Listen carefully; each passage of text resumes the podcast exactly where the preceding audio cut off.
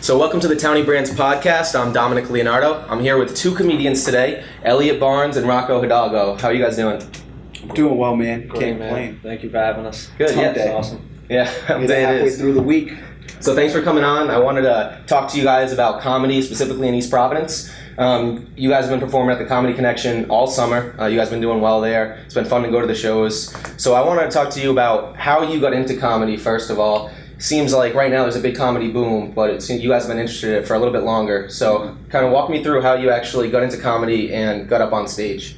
Yeah, so I, I would say the first time ever, I would have to take it back to like when I first got on stage, which Mhm. was when I got involved in theater in like sixth grade. All right. And that was like the first time I ever really got on stage and kind of performed. Yep. So I think it's that euphoric centric feeling. Were you a Um, funny guy in school, like the class clown Yeah, type? I think I was always kind of fun. Like that's what made me kind of come out of my shell. I think before that I was really, really quiet. I didn't really talk at all Mhm. um, until I would say about seventh grade. And people who see this are going to say, "Hell no, Yeah. he talks way too damn much." But um, definitely at one point I was really, really shy. I didn't really talk at all. And then I remember in seventh grade I had a, a, a sci- social studies teacher by the name of Miss Real, and I just got really comfortable in her class to like Mhm. kind of just be funny. And as soon as I got that reaction from the class. I liked it so much that I just kept making fun of her and making fun of other people in the class and just kind of being in the class. And then when's the first time you got up on stage for stand up specifically? For stand up was um, so shout out to my, my boy I he did a, a roast and it was a, a roast for his birthday Okay. and that was like the first time I was still in the college advising corps and that was another thing that kind of got me into um, stand up um, I had to present to um, you know high school kids and I had to entertain them Yeah. so I had to do that for, for periods on end so you know if a, a period's like 45 minutes whatever the case may be you have to talk and entertain these kids make them laugh Mhm. so I would use a lot of things in pop culture like that they would reference um, like future and different things like that but also the um, you know, why you always lying? So things like that, like little different things that were funny, yeah, different memes and things like that, um, which made it that much more fun. And then when I saw that, and then I went to the comedy connection, I want to say for the first time when I was in the college advising corps, um, and I, I just was like, wow, that looks dope. Like I, I want to do that. Yeah. You know? So that's what kind of got me into it. Then after that, I did the the roast. That was the first thing, and then after that, started like hooking up with different people and kind of just Yeah. doing the open mics. Then hooked up with John, did that. Then went up to Florida for a little while, did that for a little while, and came back. And all Oh, the way Yeah, up. so I, I'm just trying to trying to get it. Good for you, man. So, Elliot, how about you? How'd you get into um, yeah, I comedy? mean, I'd piggyback off of what he said, but um, I guess when you're growing up and you, you just have that edge that you just love to make people laugh. So I knew that from a young age. And then um, actually, we worked together for a little bit over at Taquan. Shout out to Taquan. Shout out But, uh, Talk. And then we, we would talk about it like, oh man, we should get up on stage, blah, blah, blah. Um, he left, he got a new job, and I saw a picture of you on stage at the Comedy Connection. I was like, wow, this is dope. So I reached out to him. Um, he kind of helped me through like my first few shows, so that's dope. and when was this? When was your first shows about? My first show was May 7th. All right, this year. So, yeah. Yeah, and um, it, it went good. Mhm. Um, but uh, so now talk to me about bombing, right? Because I feel like every com- comedian, they're funny around their friends, but it takes a lot to actually get up on stage in front of other people. So, would you guys have any thoughts about actually bombing, or is it just kind of inevitable in the comedy world? yeah, Um, so yeah, I mean, I'll let you talk Um, first. so actually my first two shows were good my first show was good my second show was really good my third show it was bad didn't get a laugh um, it's tough it, it, it tests you definitely but i feel like when i was done when i walked off i mean it's brutal but it's, Yeah. it's such a good learning experience like No. i learned so much You just got to get under your belt. yeah, yeah, I think I think it, it builds character, right like everything else, right? But I think the the big thing with that, um, I mean, I, I was so I didn't give a date to when I actually started, which was like 2015. Okay, so you've Um, been doing a few years. Yeah, so so it was 2015 when I first really started writing material and then Mhm. reciting it and making people laugh.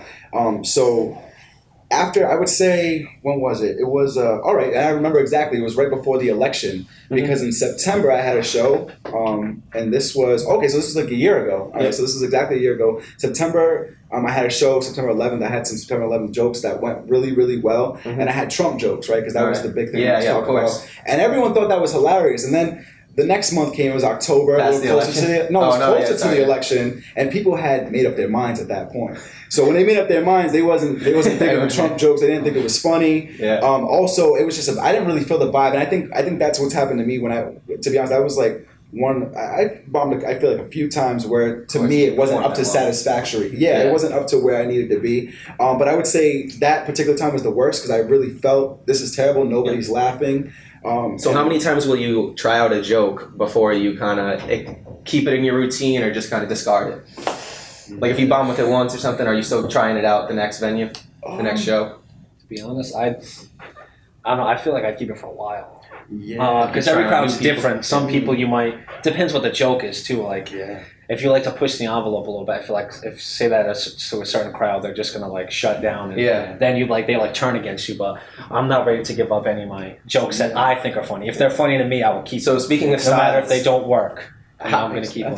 how would you guys describe your styles? I know that's kind of a tough question Yeah, to that's say. a tough question. Box yourself into a genre. And this is what I was going to say, kind of, kind of going back to that. I think more so it's knowing your audience, right? Yeah. Which is really, really tough in a sense, and I think that's the toughest part of being. What's a going to comedian. work with which audience? Yeah, because I mean, depending on the demographic that you're talking to, they're gonna relate to different things Mhm. and be able to. And I think that's a, the job as a comedian, right? You need to be relatable enough where people are like, "Damn, that's funny," because I've been through that. Yeah. Um, so I think that's tough, and, and especially right. Um, that's why I think so many comedians talk about race and talk about these different things that you know because people are so different, but they are all one and the same, Mhm. right? We all like love. We all, you know, what I'm saying, want money. We all Yeah. want these success. We all want these things. So when you can talk talk about those things that kind of relate and transcend uh, race, I think that's like a big thing. But I think you definitely have to know your demographic, right? And we've dealt with that. We've dealt with Yeah. older crowds, older audiences that don't really get the younger jokes. They don't get the Mm-hmm. Yeah, online oh yeah, dating I've jokes. seen They that, don't the get that. connection. You know what I mean? So I think um, really it's kind of hard to put a box. 'cause I feel like me as a person, right? Even as a person, there's so many different sides to Rocco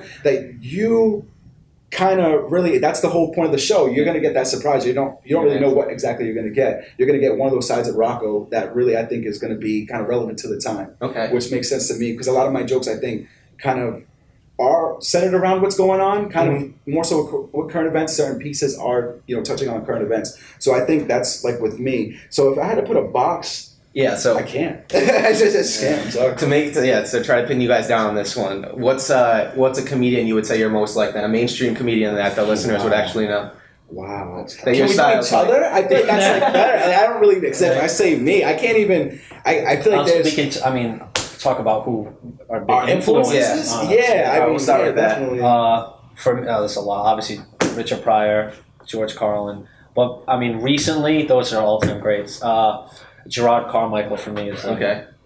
the best. Yeah. Uh, he was a huge influence on me. Um, I like I like old Jamie Foxx too. Jamie Mhm. Foxx is dope. Uh, Louis C.K. Yeah. I mean, I like Anthony Jeselnik. Uh, And that's what's kind of cool right now, though. I feel like there's a, and we've talked about this too before about like the kind of comedy boom there is right now.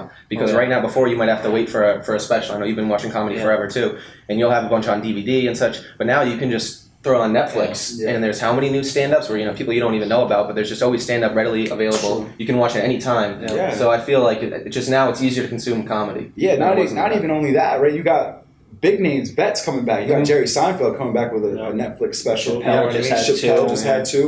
Supposedly, I heard Ellen DeGeneres is talking Yeah, about getting really? back on stage. Yeah. So stand-ups. Yeah, so- uh, yeah. It's definitely it's and I think I have to definitely give and and this is one of my big influences and I have to say this because he's like the I guess Jay Z to the music world in our generation Kevin Hart man like Oh, he's I just know, done yeah. so much for stand up He's everywhere. he really ha- I think he's really made stand up back to what it was. He brought it back to what it was. He showed people that they can make money off of that, right? He's also kind of transcended and went, went from the, you know, stand up and making that go to the big screen Mm-hmm. and, and make money Yeah. off that too. So I think he's like really kind of been really innovative with the with the comedy scene and also put on a lot of young people as well. Yeah, that's true. Like he put on Little Rel. He also Yeah. has the Heart production where he's you know doing a lot of that. So you know I think that's a really great thing. I think um, you know essentially that's kind of what you want, right? You want that type of success. You want people to recognize your talent, and then you want to be able to help other people kind of get that as well. Yeah. And I think Kevin Hart is the epitome of what hard work. It really is. Yeah. Because he is. He Oh, works yeah, he's really great. really hard. You know. Yeah.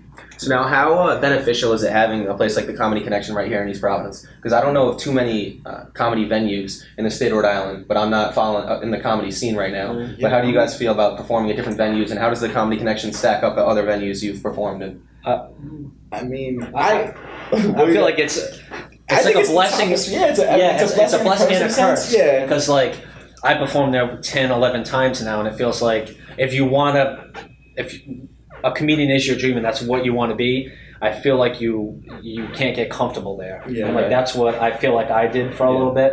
But, Um, you just got to go out and you got to travel. But Yeah. like I said, it's right. It's a, a mile away from my house, so it's convenient. Yeah. Your friends can go.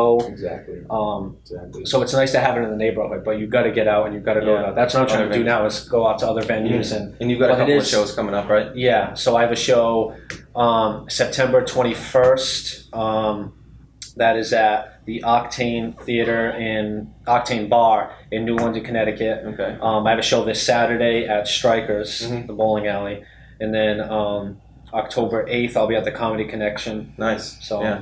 I'm trying to get more shows and stuff. Oh, definitely. You're up at the same thing over there. Yeah, well, right now October first. That's the next one that I actually have planned out. Okay. Um, I I- I know Elliot. We've talked about our kind of pacing as far as like performances as How well. often I'm you a little have it. more uh, less frequent, so Yeah. you know I, I like to build up for the next show. If I feel that it's going to be a good show, um, I'll take you know a month off so that way people can wait and save their money and make Yep. sure that they have that ten dollars to go to Comedy Connection October first. Um, you know, so I, I mean, And how, it's, how long does it take you to write write the jokes? Because I know a lot of people will say, you know, you're a comedian, tell me a joke and stuff like that. Yeah. You don't want to give it all away. feel Because like it really is there's- such an experience when you're in the audience at the Comedy Connection, rather than me just watching a clip of you online saying your joke. So it's Yeah. like, So like, how do we write the Yeah. material? I I feel like that's a little big misconception. Like I don't. I'm not sitting down in my house with a pad all right, thinking like you'll it, Yeah, like, doesn't tonight I'm happen gonna like write that. down some yeah, it jokes. just I mean it just happens randomly. You're driving, something will pop into your head, and if you think it's funny, you'll jot it down. Yeah. And then once you have it, well, this is what I do. Once I have it written down, I'll just let it sit there and like marinate. And then Mhm. if I think of other things off of that, I can just add it to the joke. yeah, But it's not it's not what you would think. Like all right, time to like you Okay. read a book, sit Yeah. down, and so I don't think it's like that. Yeah. At all. same for you, Rocco. for me, it's very similar. I would say it's more like a I don't know how to say it. It, it kind of just comes to me, and I see it being performed almost. Right. so I'll kind of see it. and I'm like, oh shit, that's funny. I don't know if I can swear on this. I'm sorry. That's fine. Edit it out. Um, but yeah, I'll be like, oh, oh snap! Like you know, th- this like really would work. I think this is really really funny. This also is very true to me. That's something that I'm really trying to do too. Stay true to myself. Mhm. Um, you know, I think a lot of times too, a lot of uh, comedians get captured and try to be a different character on stage All right. when I think when you're you know really yourself, that's when you get the most out of it, and people really appreciate that Yeah. in every aspect of life. But I think really transcend on the, on the you know on the Yeah. stage there. So 100. Awesome. All right. Well, thanks so much for coming on the Tony Brands podcast. Um, hopefully, everybody learned a lot about the kind of comedy scene in East Providence. And um, yeah, Come out to the thanks so show, much. man. October first, October eighth. Some time to promote. yeah, man, I might get on October eighth too. We'll see what happens. That awesome. that's Brian's show. yeah, that's yeah. We'll Okay, promote. So we'll we'll see. promote. We'll see what happens. Awesome. All right. Thanks so much, guys. No problem.